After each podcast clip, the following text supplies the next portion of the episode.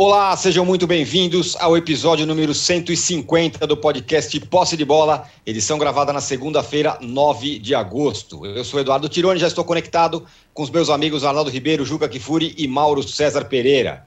Bom, assim que conquistou a medalha de ouro em Tóquio, o time de futebol masculino do Brasil subiu ao pódio vestindo camisas da Nike, patrocinadora da CBF, em vez do agasalho oficial da delegação olímpica brasileira, como manda o protocolo do COI.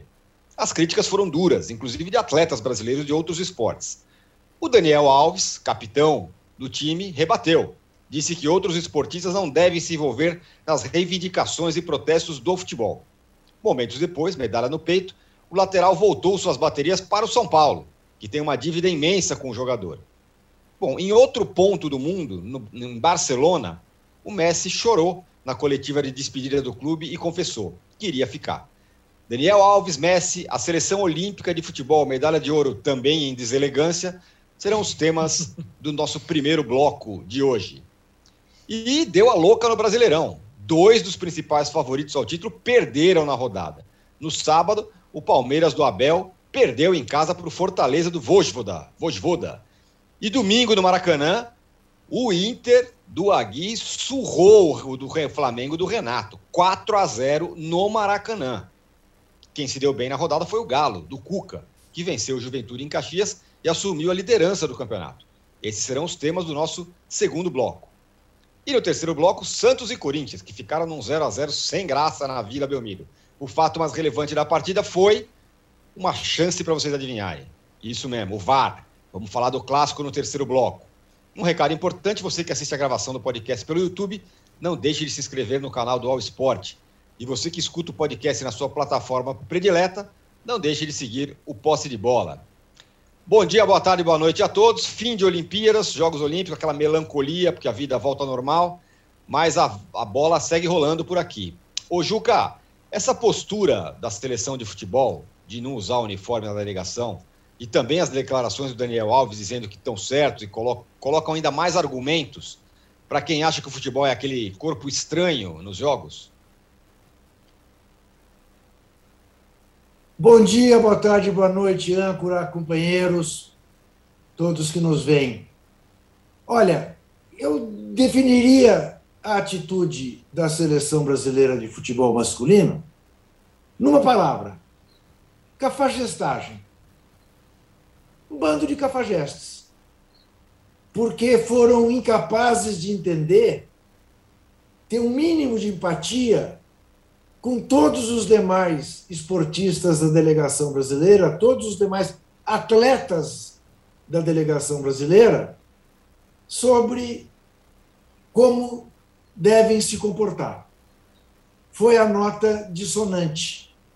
E parece mentira que a CBF né, e seus representantes, até num momento como esse, são capazes de jogar tudo aquilo que fizeram pela janela, jogar no lixo.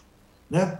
É, de alguma maneira, o Dunga foi quem inaugurou essa moda, né? quando xingou a taça do mundo. Né? Levantou a taça xingando, em vez de fazer o gesto lindo que fez Bellini, que fez Mauro Ramos de Oliveira, que fez Carlos Alberto Torres, e que depois fez o Cafu, né? O, o Dunga fez o que fez. E agora foi o time inteiro.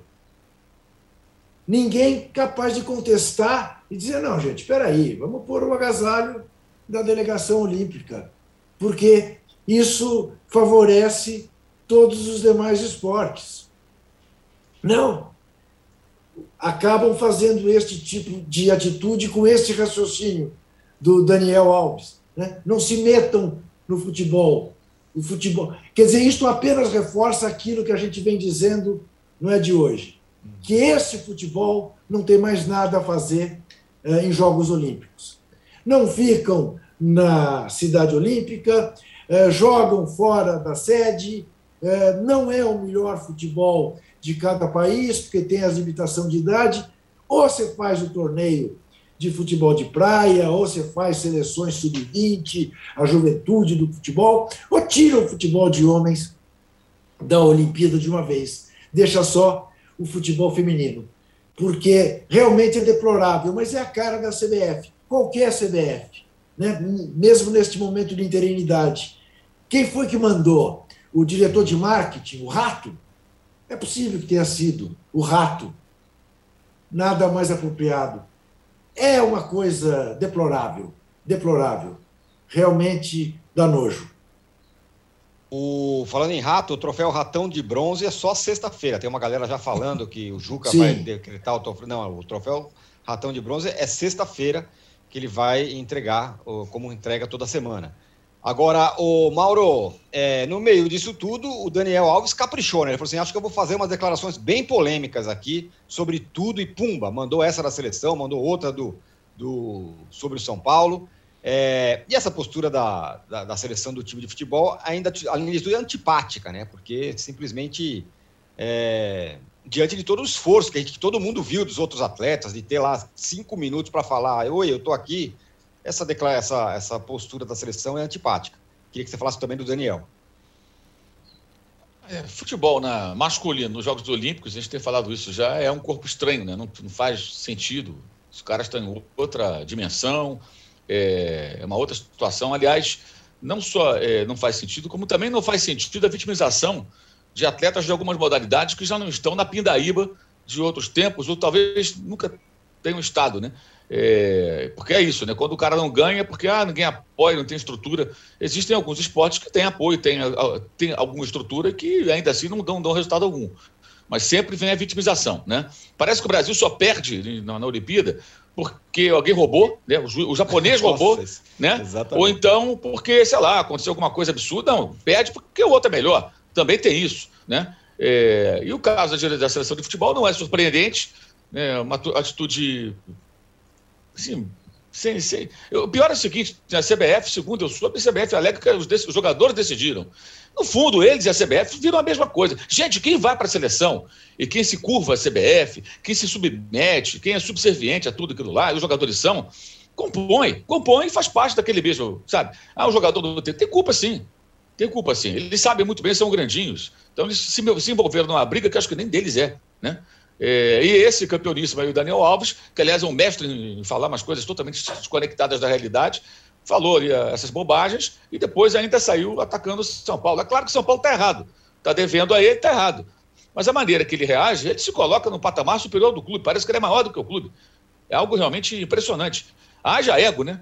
Pelo amor de Deus, é uma coisa assim, assustadora. E, e o pior, né? E, e, o cidadão volta ao Brasil horas antes do jogo importante contra o Palmeiras. E o São Paulo, que venceu o Atlético Paranaense, era para estar hoje tranquilão, pensando no jogo da Libertadores tem aí esse problema para resolver, né? Ou seja, que não seja resolvido agora, não vai ser antes do jogo, mas é ruim. Quer dizer, cria um, uma atmosfera negativa. O cara passou um tempão longe do clube, aí quando ele está para voltar, ele vai e liga um lança-chamas. Qual a finalidade? Qual o objetivo? A troco do quê? Tem todo o direito de estar tá zangado porque os caras não pagaram aquilo que combinaram. Mas é, o torcedor, o clube, a instituição, acho que não discuta com os dirigentes. Até porque quem está no poder responde pelos erros dos seus antecessores. Compromisso assumido pelo Leco, o senhor Casares tem que resolver. Claro, não é o culpado direto, mas ele que está com essa bucha na mão. E tem que resolver o problema do Daniel. Já falei aqui há, há mais de mês. A solução para o São Paulo do Daniel Alves é chamar numa conversa e propor uma rescisão de contrato. E negociar essa dívida com ele. Porque a dívida só aumenta. Porque o salário dele é muito alto. Então, além do salário, tem aqueles bônus e tudo, tem uma dívida lá e vai ter que continuar pagando. E o cara não joga para o São Paulo há várias semanas. Né? Então, esse é um problema que o São Paulo precisa, precisa resolver. E vejamos aí, se ele não ficar no São Paulo, quem é que vai querer o Daniel Alves e as suas grandes reflexões de rede social e suas entrevistas fantásticas, né? É, eu, sinceramente, é, esses personagens cansam bastante, sabe?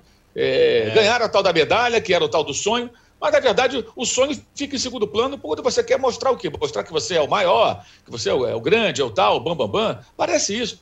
É, é bem bizarro. Na verdade, a medalha é só um instrumento para poder é, massagear e exibir seu próprio ego. Entendeu? A medalha serve para isso.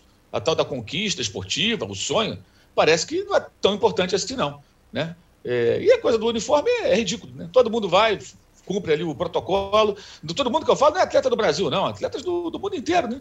Todos eles fazem ali tudo direitinho, como tem que ser. Mas no Brasil tem que ser diferente. Sei lá, eu acho meio. É, é, meio, meio não, é totalmente fora de propósito, é antipático, é, É a cara do, do, do, do que são muitos boleiros, né? Eles, eles são isso. É. O Arnaldo, e o bom? E o Daniel Alves desembarcou nessa manhã no Brasil e falou ah, do sonho olímpico, tudo isso que o Mauro falou aí. E no final das contas falou: não, eu estou à disposição. Se, se eu tiver condição, eu vou jogar amanhã, que é o jogo contra o São Paulo, contra o Palmeiras, pela Libertadores. Fala aí sobre todas as declarações dele e mais essa agora que ele, que ele desembarcou falando que quer jogar. Pois é, né? Foram três etapas pós-ouro olímpico, né? O desabafo contra o São Paulo, ainda com a medalha no peito, o, a postagem sobre é, a não utilização do agasalho é, da delegação no pódio, e agora as entrevistas recentes aqui, a hora de manhã no aeroporto, cara. Aí, assim, ele desconversou sobre a questão do agasalho, é, sobre quem orientou, sobre quem mandou, e maneirou nas questões é, em relação ao São Paulo e se colocou à disposição para jogar contra o Palmeiras, etc, etc. Clube do coração, clube que eu amo, país que eu amo, aquelas coisas todas. É, de fato, ele acho que representa muito é, como capitão e como um dos jogadores referências ao lado do Neymar nos últimos tempos, o que é a seleção brasileira hoje, né? E o que é o ídolo de futebol brasileiro hoje. É uma coisa é, para a gente pensar mesmo, porque é muito desconectado da realidade, cara. Os dois são, né? O Daniel Alves e o Neymar são parceiros, são parças. É, acho que em relação à seleção, primeiro, a seleção olímpica, eu espero que essa postura da seleção brasileira faça com que o Kobe, que também não é nada, não é nada elogiável, não tem nenhuma defesa do Kobe aqui, da próxima vez faça, como disse o Juca, defina uma nova proposta para a seleção brasileira de futebol na Olimpíada. Como disse o Ju, ou é o sub-20, ou é o dente de leite, ou é qualquer coisa, mas nunca esses caras aí. É, porque, na verdade, é, o futebol brasileiro na Olimpíada é uma maquiagem, é quase um doping, entre aspas. Não vou entrar na palavra doping, porque a gente pode ter outras conotações quando tem a Olimpíada, mas é quase um time diferente de todos os demais. Isso há muito tempo, quando não se ganhava a medalha de ouro. Ganhou a medalha de ouro. Juca foi buscar a medalha de ouro no Rio, acabou esse negócio, cara. Chega desse negócio. Já ganhou a segunda agora.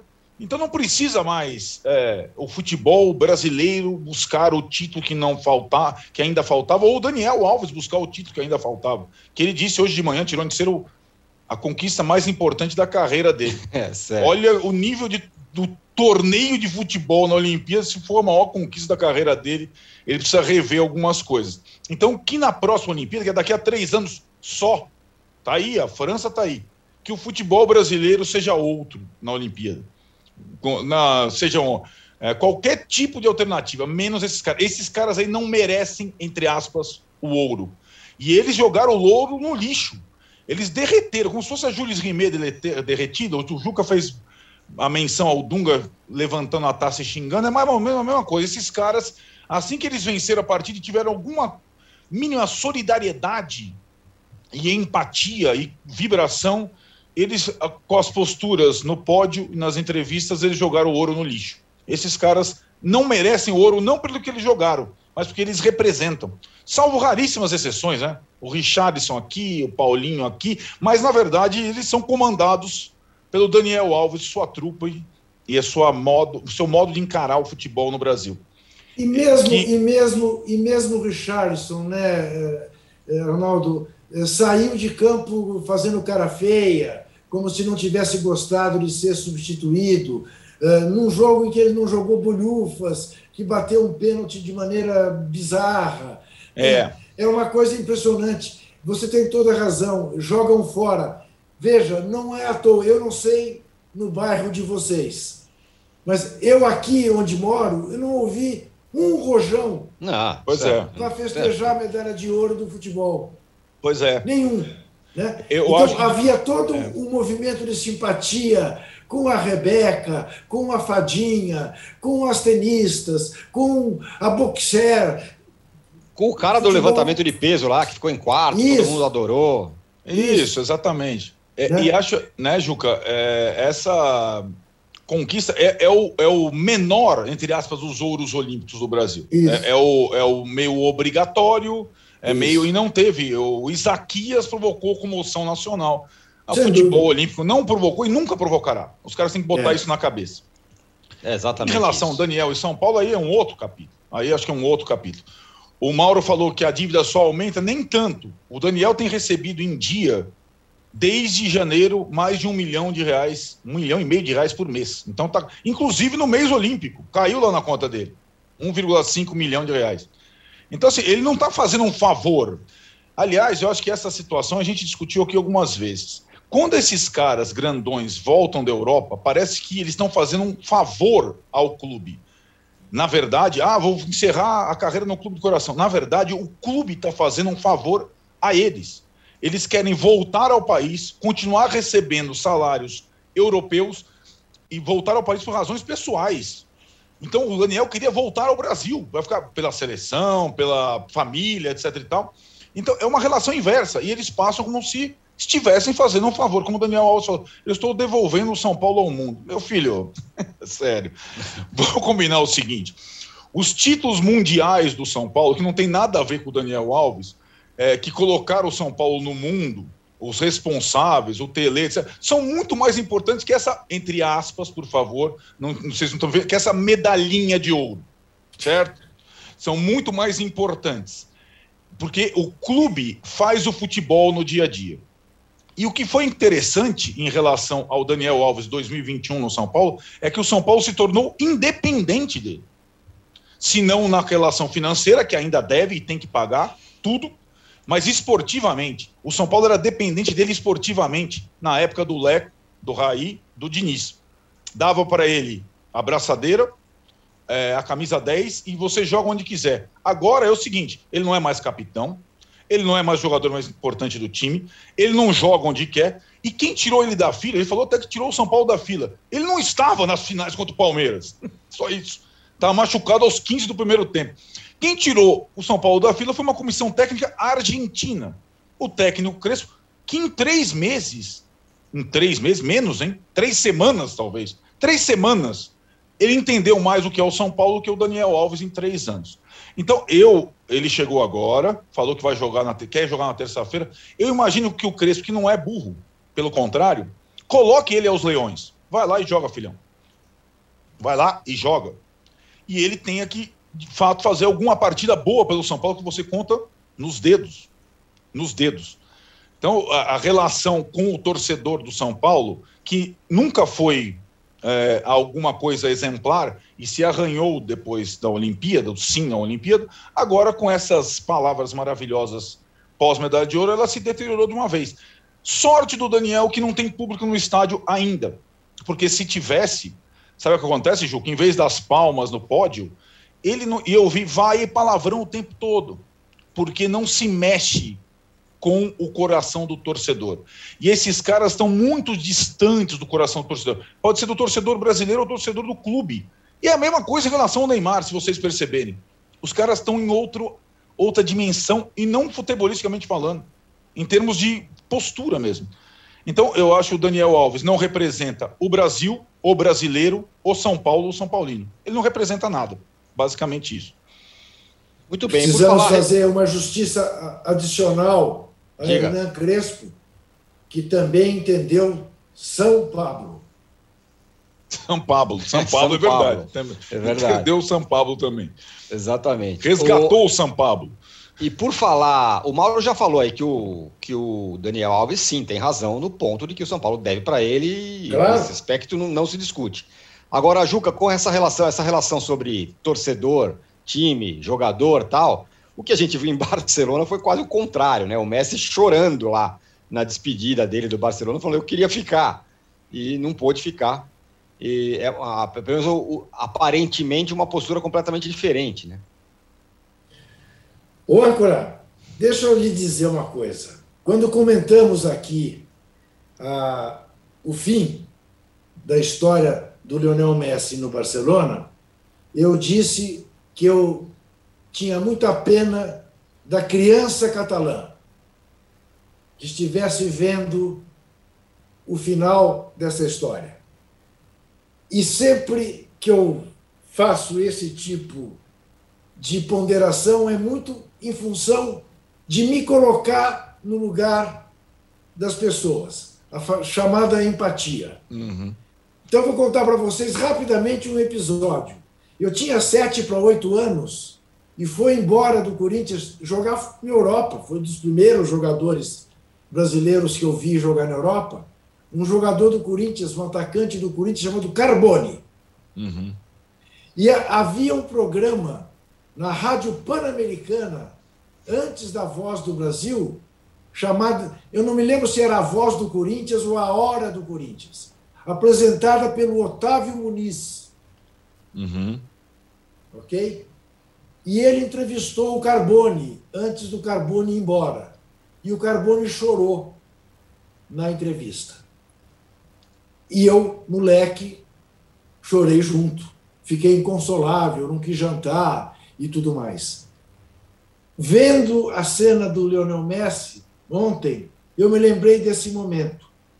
É tão triste para ele como era, como é para uma criança. Agora, é de uma coragem no mundo globalizado. Um cara que está em vias de se transferir para um outro clube dizer: eu preferia ficar, eu queria ficar. Ele não irá para um outro, não será recebido num outro clube como alguém que enterrou a sua vida no Barcelona. Ele sempre será Barcelona. Imagine amanhã PSG e Barcelona o que isso não pode causar.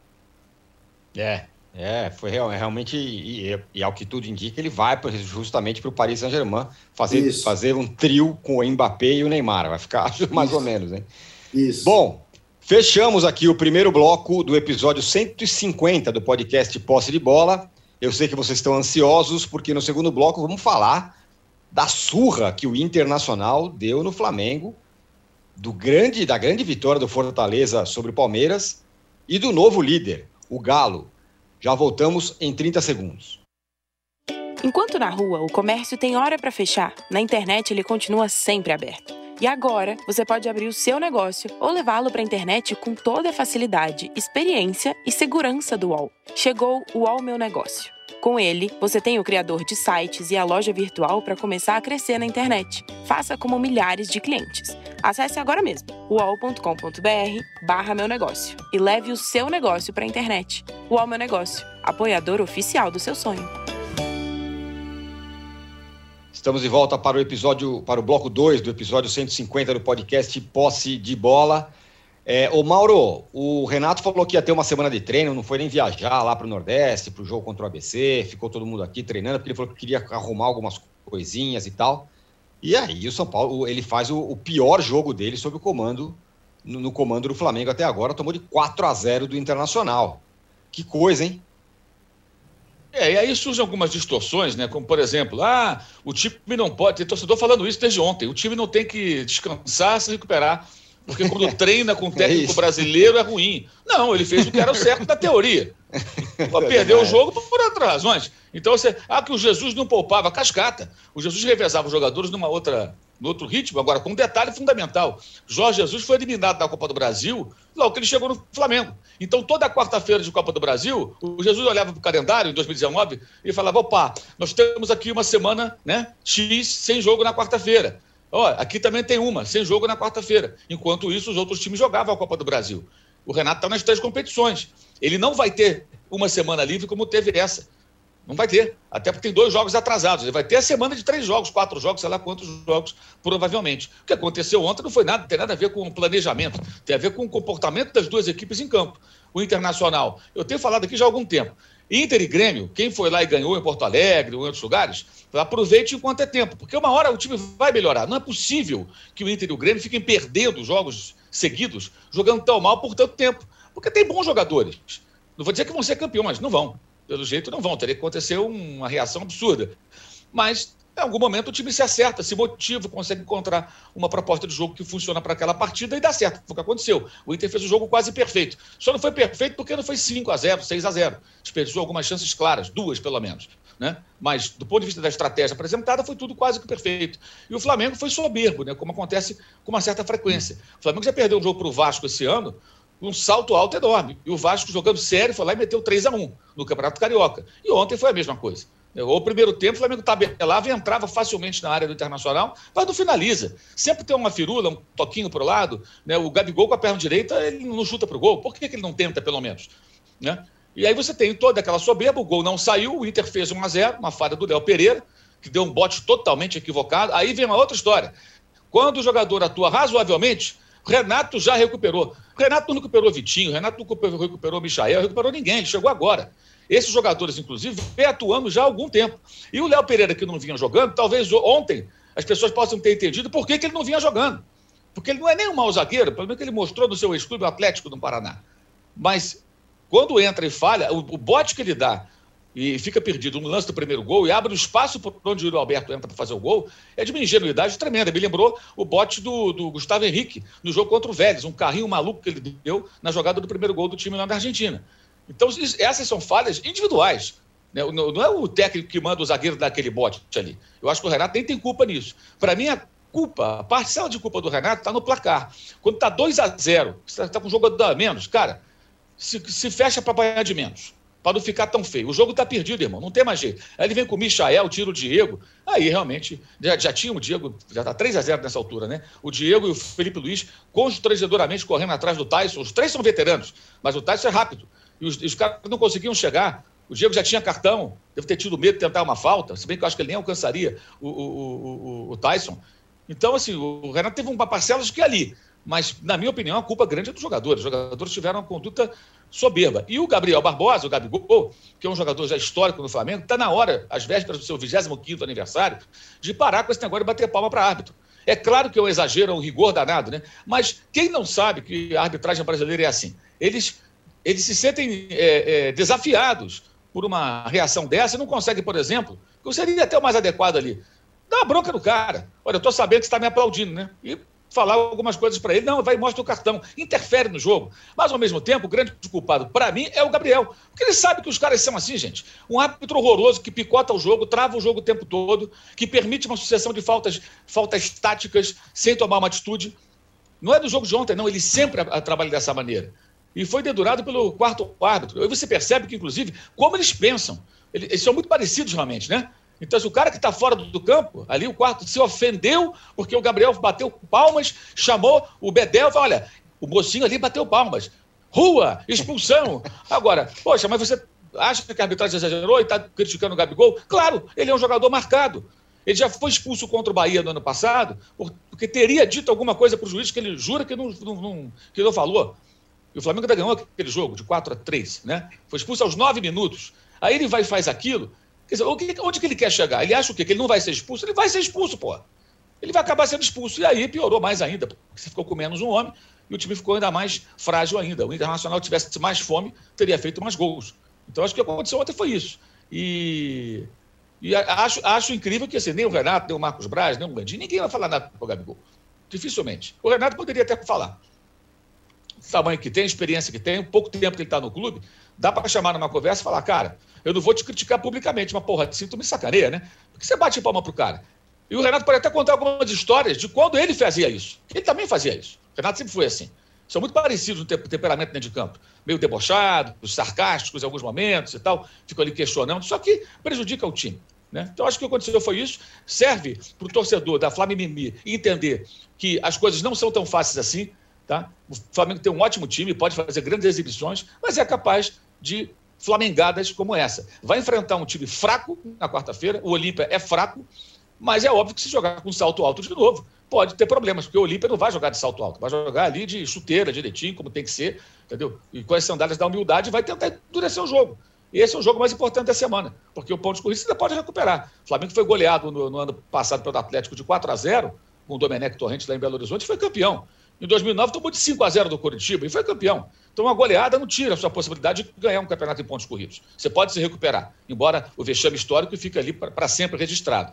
Mas o jogo que não pode correr risco são os dois jogos agora com o Olímpia. Que, repita, é um time fraco, acho incrível como o Inter foi eliminado por essa equipe. Claro que o Inter não jogou nem de longe o que jogou contra o Flamengo ontem, né? E a outra situação também contra o Olímpio, o Inter tinha que ter a bola. Né? Ontem ele pôde ter 30% de posse de bola e jogar é, é, com uma outra estratégia. O Yuri Alberto ontem com a atuação que não foi perfeita porque perdeu um gol entre o primeiro e o, segundo que ele marcou. Se não teria sido a atuação perfeita, teria feito quatro, porque foi um gol feito que ele perdeu. Fora isso, a atuação dele foi estupenda. Ou seja, o que aconteceu foi isso. Agora serve, acho que essa história, ah, o time vê que é, é tomar um susto. O time só tem jogador cobra criada. Esses caras sabem muito bem que não pode tomar de 4 a 0. Não precisa tomar uma pancada para aprender. Já tomaram outro, tomaram do Del Valle ano passado, tomaram do próprio Atlético ano passado. Teve essa derrota para o Vasco, que foi bem feia no Campeonato Carioca, e estava completo ali o time. Né? Foi o primeiro clássico que o Flamengo jogou completo, se não estou enganado, nesse, nessa temporada. Agora, ontem, o comportamento do time foi um comportamento soberbo, que já aconteceu em outras ocasiões, e ali tem alguns pontos que os dirigentes têm que começar a pensar que é o envelhecimento do time. Eu tenho falado sobre isso já tem tempo. Inclusive, uhum. quando saiu o Gerson, ah, não, traz o Davi Luiz para a zaga, não sei o quê. O Flamengo não tem condições de ficar contratando jogadores de 30 e poucos anos. Tem que trazer, se for trazer alguém, tem que ser jogador mais jovem. Ontem o que nós vimos eram três veteranos. Um é veloz e dois correndo atrás de maneira constrangedora. Felipe Luiz deu um bote totalmente errado na jogada do terceiro gol. O Tyson passou como quis e o Diego não alcançava. E se alcançasse também, fizesse uma falta, ia ser expulso. Então, tem uma série de questões aí. Para mim, o Renato não é o maior culpado. Acho que a culpa, às vezes, até é de quem exagera, achando que tudo vai ser fácil e achando, ingenuamente, que uma simples troca de treinador resolve todos os problemas. Não resolve. Está aí, tá aí a explicação. Agora, esperar também é. de Renato que ele seja um estrategista durante os jogos, fazendo mudanças muito criativas e tudo, não é bem o perfil dele. Tá? Ah, botou o Michael contra o defesa ali, funcionou bem, mas ontem foi mal botando o mesmo Michael em campo. Acabou de abrir mais do time, só não foi 5 ou 6, porque o Internacional ficou satisfeito. E um dos chutes para o gol foi do Paulo Guerreiro. Claro que não foi dentro do gol, né? Paulo Guerreiro, nesses jogos assim, não acontece nada com ele. Fala, Ju. Agora, agora há que se exaltar o seguinte, né? Uh, o Flamengo parecia que ia golear o Inter até tomar o primeiro gol. Sentiu o primeiro gol de uma maneira injustificável você não pode estar jogando em casa tão superior como é, sentir daquela forma. Agora, louvável foi o que o Inter se aproveitou de ter feito o primeiro gol.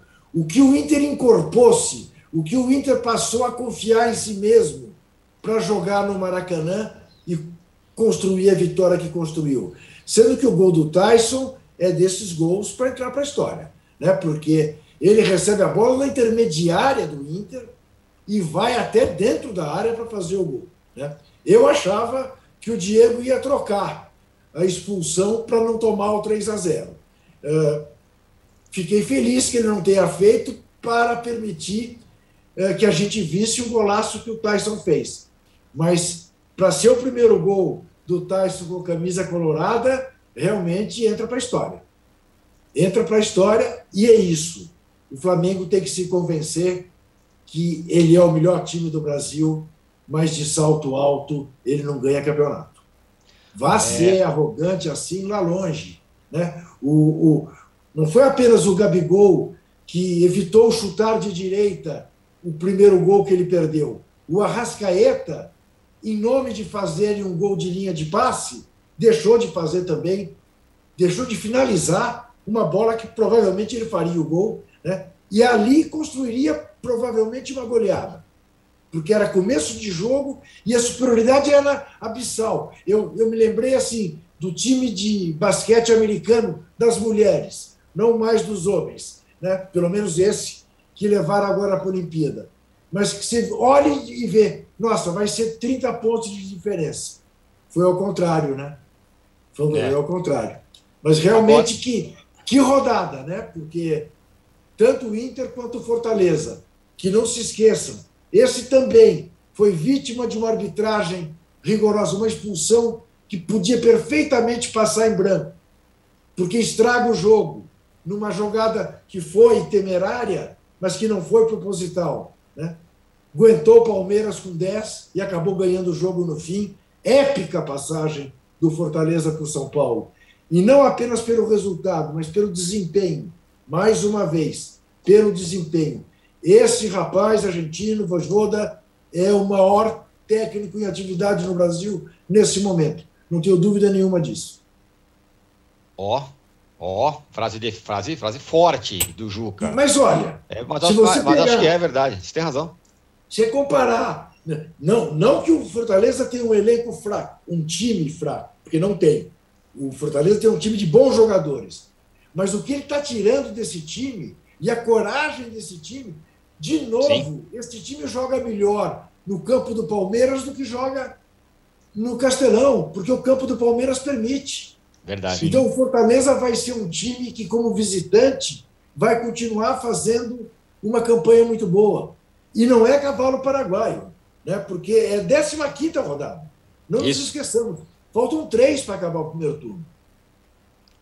É, bom, o Arnaldo, quero que você fale duas coisas. É, primeiro, também do Aguirre, né? Finalmente uma, uma grande vitória do Internacional sobre o Flamengo. E você conversou comigo ontem, e aí você falou assim: o jogo estava 3 a 0 e a impressão que dava que o Flamengo, que, que os jogadores estavam achando que poderiam virar o jogo ainda, né? Em nenhum momento tirou o, a soberba e o salto alto é, e, claro, aí tomou 4 a 0 Essa é uma coisa. E a outra, claro, que é o que o Juca já falou, do Fortaleza, do Vojvoda. E aí?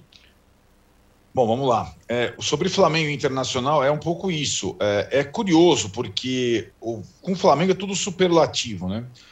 E o Flamengo contratou um técnico que é superlativo. Então é o técnico das goleadas a favor, mas ele pode tomar uma goleada contra. O Flamengo tinha um técnico antes, o Rogério, que ele ficava mais ou menos no meio do caminho. O time não era espetacular, mas também não definhava, porque não tinha salto alto. É um outro tipo. Então, com o Renato volta, sim, o sorriso, o, a, a, o, as, os rachões, a, a folga, você entende? O descompromisso em algumas situações, que fazem com que o time jogue mais leve, mas perca mais leve também. Então perca desse jeito. Então é uma coisa de tensão que o Rogério tem que o Renato nunca terá, para o lado bom e para o lado ruim. São duas, são dois comandos é, completamente diferentes. O Flamengo, com todos os titulares, só não jogou o Rodrigo Caio, não será mais o tipo de time que foi com Jesus. E não só por causa do comando. O Mauro toca num ponto muito importante. O time está mais velho, os adversários estão melhores saíram alguns jogadores importantes. O nível do Flamengo, você, é, âncora, eu acho. O Juca, de vez em quando, não é muito maior do que os outros. Não é. Do que os outros, eu digo Atlético e Palmeiras. Não é. É mais próximo do que foi. Se o Flamengo não jogar a Vera toda a partida, ele não vai, ele não vai ganhar. E ontem, o, o primeiro gol perdido por excesso de preciosismo estava escrito que foi a semana do Flamengo não só o jogo. E acho que aí, agora para Libertadores, como o Mauro falou, tem algumas, é, alguns aprendizados. O Inter teve uma semana de folga para treinar. Como é que o Inter entrou no campo? Bem treinado, preparado e talvez pela primeira vez com a sua escalação ideal. O Inter, para jogar futebol, com esse elenco, é. Aí se pega no, no, no papel assim, meu, são quatro volantes? Não, não são. Porque Patrick e Edenilson são é, multi-homens. E o time do Inter é Patrick Edenilson, dinâmica, e Yuri Alberto, um cara veloz na frente, mais Tyson, com mais dois volantes, Rodrigo Dourado e Rodrigo Lindoso. E é, é defensivo? Não é. Um time que mete 4 a 0 no adversário fora de casa não é defensivo. Ele sabe se defender e sabe atacar no momento certo. O Aguirre, pela primeira vez, conseguiu juntar os melhores jogadores que o Inter tem. O Aguirre é um bom treinador. O Aguirre só tem uma competição agora, o Brasileirão. E o Inter, com esse elenco, com esse time, com os outros engalfinhados em três, quatro competições, ele pode tentar chegar na zona de classificação da Libertadores e recomeçar tudo no ano que vem. Esse é o objetivo do Inter. Não é ser campeão brasileiro, é voltar a tentar a chegar na Libertadores, ficar na frente do Grêmio. Essas situações. E tem time, e tem comando, e tem campeonato para isso. Ele só tem o brasileiro. Né? Então, acho que ontem foi uma lição de humildade contra uma lição de soberba. E o resultado 4 a 0 está escarrado para exemplificar isso. Nós vamos falar mais para frente do novo líder, o Atlético, que tem uma postura diferente. O Atlético não folgou na semana, né? O Atlético foi a Salvador, Salvador não, Feira de Santana, com 2 a 0 na frente, quase tomou o 2 a 0 que ia levar para os pênaltis com o Bahia, mas foi lá com o Hulk e tudo para tentar se classificar na Copa do Brasil, emendou para Caxias e tudo mais. a zona de concentração do Atlético é maior do que a do Flamengo e do que do Palmeiras hoje. Isso é importante. O Flamengo e o, e o Palmeiras têm que correr atrás, inclusive na questão da, da concentração na devoção. Em São Paulo, é a segunda semana de treinos do Palmeiras completa. O time jogou mal contra o São Paulo, bem mal, e jogou mal contra o Fortaleza. A vitória do Fortaleza foi justa como a, a vitória do São Paulo seria justa. Isso com uma semana de, de treino para cada um. Então, e o Abel Ferreira, ao menos não fez como o Renato. Ah, eu não vou falar de arbitragem, mas só falou de arbitragem. Eu até conversava com o Juca ontem. Ah, e ele falava isso sempre no Grêmio, o Renato, né? Não, arbitragem eu não falo. Ah, mas não foi pênalti aqui, foi falta ali, foi verdade. Ele só falou de arbitragem. Os árbitros deviam dar entrevista depois do jogo. Aliás, os árbitros deviam dar entrevista depois do jogo, etc. Só falou da arbitragem. Só falou. Só falou é, da arbitragem. O, o, é. Tem uma Pode coisa, falar. né, Arnaldo? Não apenas o São Paulo merecia ganhar, como o São Paulo deixou de não ser favorito no jogo de terça-feira. Não que seja o favorito, tá mas é jogo de igual para igual. Acabou. Hum. É, então, é, é, as últimas semanas é curioso. O São Paulo se engalfinhando em todas as competições, com mil desfalques e revezando os jogadores, aproximaram o São Paulo do Palmeiras, que teve tempo para se preparar. E até agora não conseguiu dar resultado. Vamos ver na terça-feira, nas terças-feiras. E concordo com o Juca em relação ao Fortaleza, é a grande surpresa do campeonato, não só em termos de pontuação, como em termos de desempenho. Dá gosto de ver. Você procura o Fortaleza para assistir jogo. Essa é, é o time mais legal do Brasileirão. E o Palmeiras não é um time que te entusiasme, mesmo sendo eficiente e tendo é curioso que o Palmeiras tenha emendado a série de vitórias quando não tinha folga e tenha refugado recentemente e deixado de abrir pontos na liderança, o que era esperado, quando teve folga para se preparar. Isso é bem interessante a gente observar. Qual que é o estilo, porque a gente está analisando o Abel e o Abel reclama muito da falta de tempo, da falta de calendário, e quando teve oportunidades de trabalho, teve a priorização das férias dele, e ele preferiu ir lá e o Palmeiras fez férias, e quando teve as semanas completas, ainda não surtiu efeito. O trabalho do Abel tem funcionado melhor com maratona de jogos do que com intervalo. Vale a pena a gente prestar atenção como será o Palmeiras, que se reforçou bem de novo daqui para frente, não só na Libertadores, como nessa disputa do brasileiro. Era para o Palmeiras ter aberto vantagem nessas semanas. Sabe o que tem no final de semana que vem? Atlético e Palmeiras no Mineirão. Exato. Então o Palmeiras não está só na Libertadores. O Atlético não está só na Libertadores. No, no, no, fim de semana que vem tem Atlético e Palmeiras no Mineirão. Atlético quero... que pega o River Plate no meio de semana, né? Isso uhum. mesmo. É, aliás, semana, semana escala para todo mundo. É, Palmeiras também, né? É, eu vou, quero falar do Galo, vou falar do Galo. Oi. Só lembrar fala. uma coisa: o Palmeiras andou ganhando uns jogos aí também sem merecer, né? Três jogos é, com gol no final. Contra o América, contra o Bahia, que merecia estar tá perdendo, fez um gol no final, e contra o Inter. Fora o Inter com o São Paulo. Né? E, e aí, é, o São Paulo teve, teve gol no lado, essas coisas todas. Dizer, o Palmeiras ele, ele vinha ali no fio da navalha já há algum tempo. É, assim, tirando um jogo ou outro, o jogo contra a Universidade Católica, por exemplo, da Libertadores, tinha vitórias sem grandes exibições. Aí no sábado aconteceu que encontrou um dos melhores times do campeonato, do ponto de vista coletivo, talvez seja melhor. Um time muito bem arrumado e um técnico adversário que queria ganhar o jogo o tempo todo. O tempo todo. E as, as mudanças do Abel Ferreira foram desastrosas. Foram, tudo, que ele fez, tudo que ele fez deu errado. E ao contrário do Voivoda, que mexeu bem no time, sempre buscando resultado. Né? E, e o olho do Ederson também, a virada de jogo dele para o Pikachu no gol é sensacional. Porque ali, aquela hora, o Fortaleza tinha ficado tanto tempo, 20 minutos com menos um homem. O jogador segura a bola, prende, vamos, vamos abraçar um empate aqui, né? vamos ficar com a bola aqui e acaba o jogo. Não, ele inverteu a jogada para o Pikachu, aliás, o Pikachu, a jogada espetacular e o gol. Agora, eh, já teve um jogo contra o Chapecoense, lá, lá no Ceará, que eles estavam também com jogador a menos e foram atrás da vitória e venceram o jogo. E dessa vez, muito tempo com jogador a menos, uma expulsão absurda, né? Absurda. Aliás, Central da Pito está demais, hein? Vê que ontem até a Central da Pito perdoou o Gabigol, né? Mas o é. não era para perdoar, não. Antes, para a Central do Apito, deveria ter dado uma chamada do Gabigol. Né? Agora eu vou cornetar a Central do Apito aqui, sem fazer uma avaliação do trabalho da Central do Apito, né? que é realmente uma entidade, assim, um ser que foi criado e que fica pairando sobre o futebol e sentenciando o que é certo e o que é errado. Todo respeito ao Sábio Espírito, que eu gosto muito, dizer que aquela expulsão foi correta, aquele cartão amarelo para o Felipe do, do Fortaleza, faça-me um favor. O cara disputou a bola, ele, ele não solou na direção do Davidson. Ele foi não na direção foi. da bola, o Davidson via na lateral e o Davidson deu um encontrão nele. Então foi uma disputa de bola ali no lance de jogo. Aí ele dá um segundo cartão para o jogador que já está amarelado. Isso é uma interferência do andamento do jogo que não pode acontecer. Se você muda os rumos de uma partida. E acabou que ainda assim o Fortaleza teve capacidade de suportar uma pressão desordenada do Palmeiras e buscar o gol. Né? A atuação do Palmeiras sábado foi muito ruim. E se você juntar com a do São Paulo, as duas, é para o torcedor do Palmeiras ficar bem preocupado. E, e, a reação também do professor, né? Eu vi uma sequência ah, de frames, ele foi chutando o microfone ambiente e tal. um, é um é negócio verdade. também que eu vou te contar, né? Pô. Pô tava nervoso ele. É, é o, o Juca, um, um, um, cara mandou uma mensagem para mim o nome da central do apito vai dar para o nome da central do apito vai dar para centrão do apito. centrão do apito. Sensacional. Centrão do apito.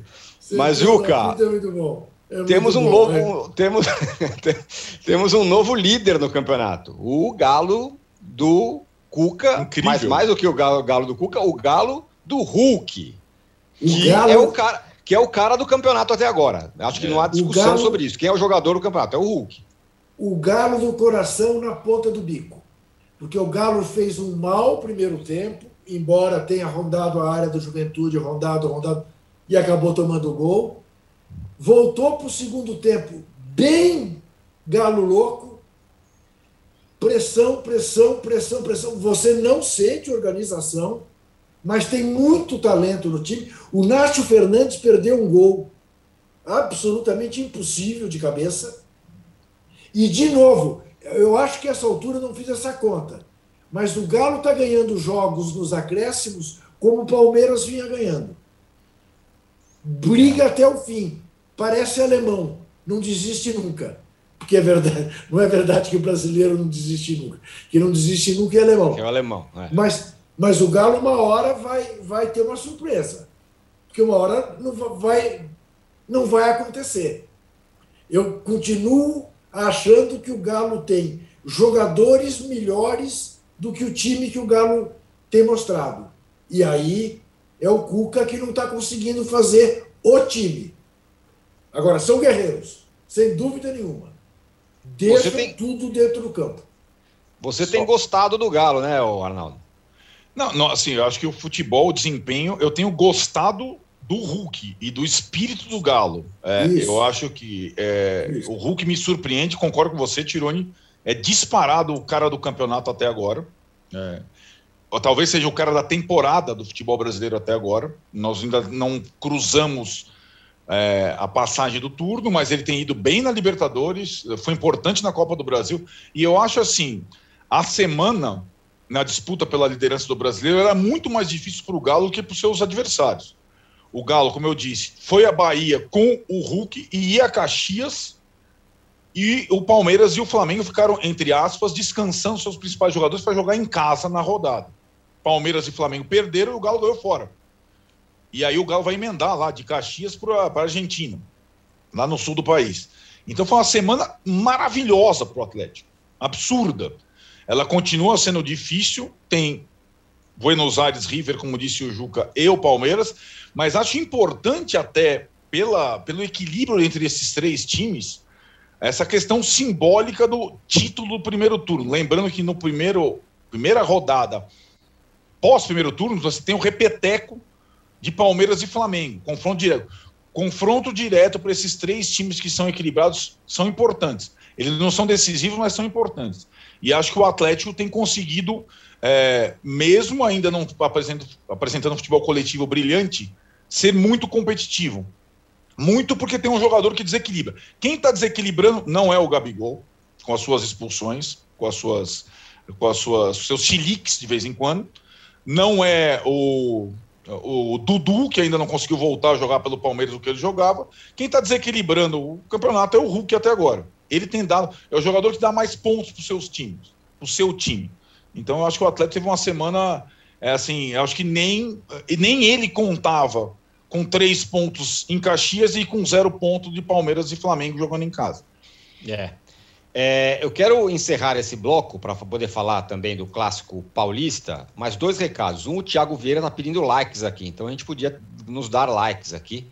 E a segunda, o Mauro, para fechar esse bloco, só quero retomar uma outra coisa ainda com relação ao Flamengo, que é o seguinte: é... ontem o que aconteceu no jogo do Flamengo também foi um pouco não sei se você concorda, algo que vinha acontecendo com o Rogério, do time ficar dominando, dominando, dominando e perder gol. E aí por falha dos jogadores, né? Por exemplo, o Gabigol ontem achei que foi muito mal. É... E outra coisa, né? Se, o, o, se é o Domi, se, se é o Rogério que toma uma goleada de 4 a 0 acho que ele não vai nem pro vestiário, né? É, tem isso também, né? Mas aí é a Flamimimi, né? A maneira como a Flamimimi quer ter razão e quer simplificar coisas que não são tão simples assim.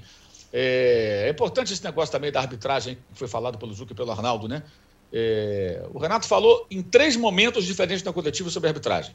Na primeira, quando disse que não fala de arbitragem, depois aí houve uma outra pergunta sobre outro assunto. Ele falou da arbitragem e depois falou longamente sobre a arbitragem quando disse que os caras têm que dar entrevista. Então, essa estratégia é a mesma de vários outros técnicos quando não querem falar do seu fracasso. Você fala de outro assunto.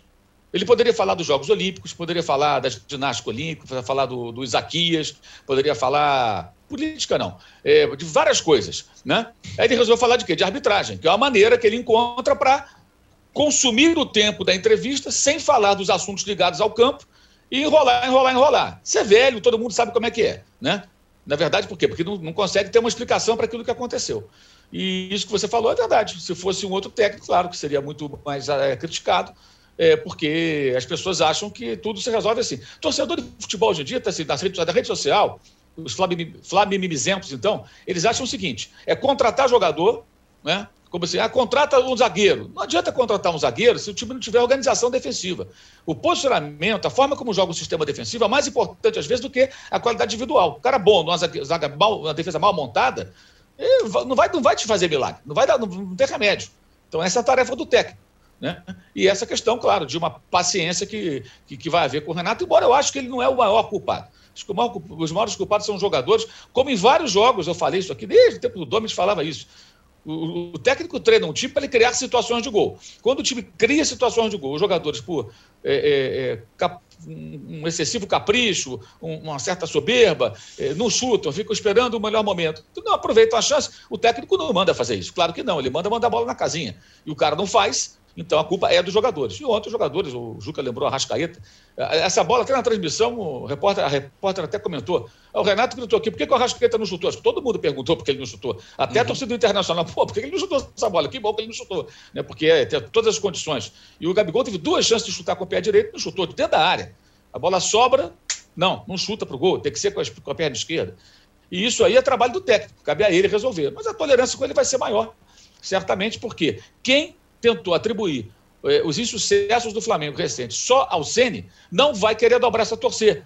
Lembrando que ontem era o Flamengo completo, porque o Rodrigo Caio nem dá para dizer mais que é desfalque, né? Porque vive fora. E todo mundo à disposição. Inclusive os reservas imediatos, Vitinho, Michael, Pedro. E o Flamengo andou jogando sem seis titulares, sete titulares durante boa parte desse período de Copa América. Comparar aquele time que perdeu alguns jogos, como perdeu na, na, na, lá na, lá para o Juventude na, naquela piscina né, de, de, de polo aquático, naquela, naquele manhã de domingo, com o time que jogou ontem, você pode, quiser comparar uma derrota feia do Rogério Senna com o time completo, é a do Vasco. 3x1 Vasco no Campeonato Carioca. Foi uma atuação tão ridícula quanto a de ontem. E a do Inter foi ótima. O Inter jogou muito bem. Né? Agora, vejamos como é que o Aguirre vai fazer nos jogos em que o Inter vai ter que ter a bola e vai ter que assumir o controle do jogo. Esse sempre é o desafio para o Diego Aguirre. Montar um time mais reativo, ele, ele sabe fazer. Agora, vai ter jogos em que ele vai ter que ter outro comportamento. Foi por isso também que não passou pelo Olímpia. E é o desafio do técnico do time gaúcho. Muito bem. Fechamos o segundo bloco do episódio 150 do podcast Posse de Bola. O Thiago Vieira segue pedindo likes aqui, então, por favor, nos deem likes. E no terceiro bloco a gente vai falar do clássico paulista. O Juca está muito empolgado para falar do clássico paulista no terceiro bloco, Santos 0, Corinthians 0. A gente volta em 30 segundos. Sabia que não importa qual o seu negócio, você pode anunciar no UOL? O Cláudio, por exemplo, conquistou clientes em sua barbearia anunciando para 134 milhões de pessoas. E depois de anunciar nos principais sites do Brasil, os cursos da Sofia ganharam novos alunos. Já a Ana investiu a partir de 10 reais e a sua loja online passou a vender muito mais. Quer divulgar o seu negócio de um jeito fácil? Então já sabe, faça como eles. Anuncie no All Ads, sua marca no All. Estamos de volta para o terceiro bloco do episódio 150 do podcast Posse de Bola. Juca, o resultado não foi ruim para o Corinthians, foi até pior para o Santos, né? Que jogava em casa e empatou em 0 a 0 Mas o jogo foi duríssimo, hein? Duríssimo de ruim. o resultado foi ruim para o Corinthians no sentido de que o Corinthians mereceu ganhar. Ah, o sim, Corinthians, apesar do jogo ter sido fraco, sem maiores emoções, veja, o Corinthians foi prejudicadíssimo pelo VAR embora o VAR tenha acertado nos dois lances. Mas se este jogo não tem VAR, provavelmente teria sido 2 a 0 para o Corinthians. Né? Porque a bandeirinha não marcou o impedimento, que aconteceu, e o árbitro deu o pênalti, que não aconteceu. Voltou atrás porque tinha VAR. Sem VAR não teria voltado atrás. Agora, o, o, o, o João Paulo teve que fazer duas, três grandes defesas com os pés porque o Corinthians finaliza mal, tanto o Jô quanto o Mosquito, e o Cássio fez uma defesa. O Santos é que não foi capaz de penetrar no sistema defensivo do Corinthians. O que, o Corinthians mostrou? O Corinthians mostrou que pelo menos está construindo o chão. Fez uma cara de time. E é incrível como o Mandurinha é capaz de fazer verão né, pelo menos durante 90 minutos. Aliás, 99 minutos, que foi o tempo que o Juliano aguentou jogar. A diferença de um jogador é, é, é coisa monstruosa. Alguém que pensa o jogo, alguém que é capaz de achar um companheiro bem colocado e fazer um passe surpreendente. Isso tudo, na, reis, na estreia do Juliano, ele conseguiu fazer. Então, permite ao corintiano um certo alento com a chegada do Renato Augusto, eventualmente com a contratação uh, do Roger Guedes, o Corinthians parece se encaminhar para o quê? Para não correr risco de cair, que é o campeonato do Corinthians. Este foi o resultado do clássico. Se propusesse ao Silvinho antes do jogo um empate na Vila Belmiro, ele aceitaria. O Corinthians voltou com este empate, mas ficou um sabor desagradável porque o Corinthians mereceu ganhar. É, com relação ao VAR, nesses casos aí, acho que é daquela hora que a gente fala, pô, nesses casos corrigiu erros que seriam prejudicariam. Se bem que, se bem é. que, Tironi, o ah. gol do impedimento, se fosse na nova Premier League, não, não teria. teria. sido dado. É, sim, né? Porque ia prevalecer a, a, linha da TV e não a linha do computador. É. Né? Eh, segundo informa a Premier League, né, que passará a dar esse, esse vamos dizer, essa vantagem para o atacante. O, impedimento de meio, meio milímetro, esse não vai existir mais, o que significa atender o espírito da regra. Ô, Mauro, eu estou enganado, ou tirando algumas exceções raras, como São Paulo e Palmeiras, que foi um bom jogo, é, os clássicos paulistas, via de regra, são bem chatos, né? É, é verdade, né? tem, tem sido chatos. Ontem foi também, de novo. Eu concordo com o Juca. Achei que o Corinthians jogou melhor é, do, que, do que o Santos.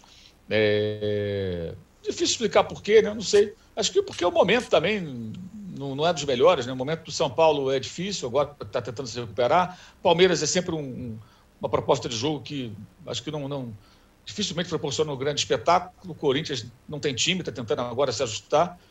E o Santos perde muito jogador, né? O Santos é muito enfraquecido em relação ao que o Santos foi na temporada passada, na retrasada, perdeu vários jogadores. Pega o Santos do São Paulo, vê quantos jogadores saíram de lá para cá. Então, acho que reflete também uma queda de nível dos elencos, né? Os elencos, tirando do Palmeiras, que ainda pode contratar muito, o Corinthians contrata sem poder, né? É, é. Ainda, ainda, ainda são mais fracos do que eram há algum tempo. Não sei, talvez seja por isso. E ontem foi, de fato, um jogo meio desanimador, digamos assim. Mas mais por causa do Santos do que pelo Corinthians. O Corinthians tentou mais, mais a vitória de fato. É, e tinha muita gente questionando ontem, muitos corintianos questionando se a linha foi colocada no lugar certo, se o frame era aquele. Quer dizer, essa, essa, essa, essa questão sempre, sempre volta, né? Sempre volta. Sim, Uma desconfiança volta. né? com relação à, à utilização do equipamento, né? Que pelo menos é. funcionou, né? Porque no jogo ABC Flamengo ele não funcionou, não ele funcionou, tirou, tirou folga, né? Então, é, é, é, é, o que eu falo, né? Se vendeu o VAR como se fosse uma tecnologia da NASA e, na verdade, é da Santa Ifigênia. Aqui em São Paulo não tem qualquer é, tipo de eletrônico, você vai lá e, e contrata. É assim é que isso. é. O, o Arnaldo, para fechar aqui, já estamos nos finalmente. E o trabalho do Diniz? Até agora, o Mauro tem razão, né? O time está muito enfraquecido, perde jogador toda hora tal. Mas ainda não engrenou, né?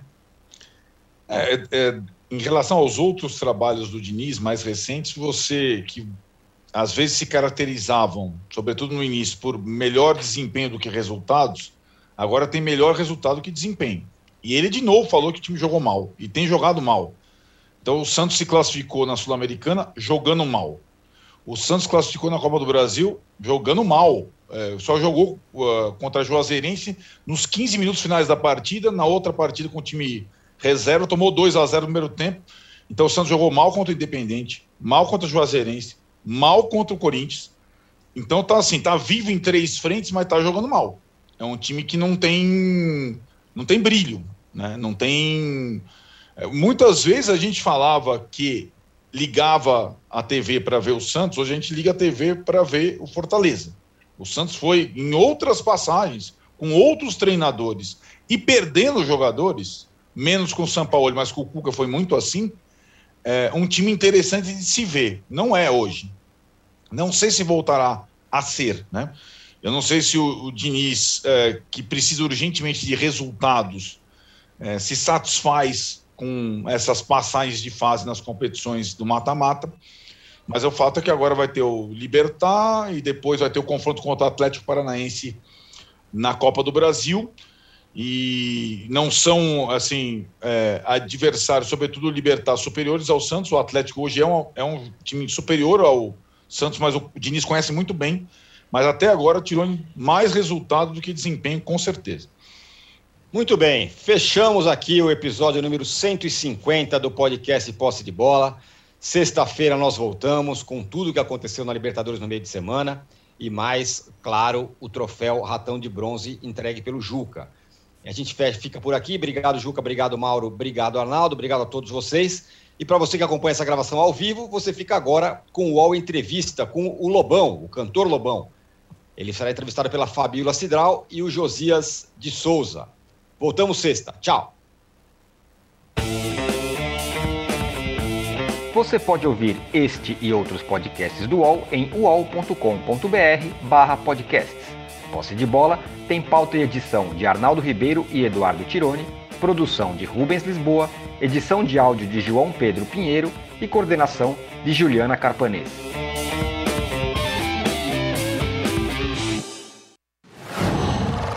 Uau.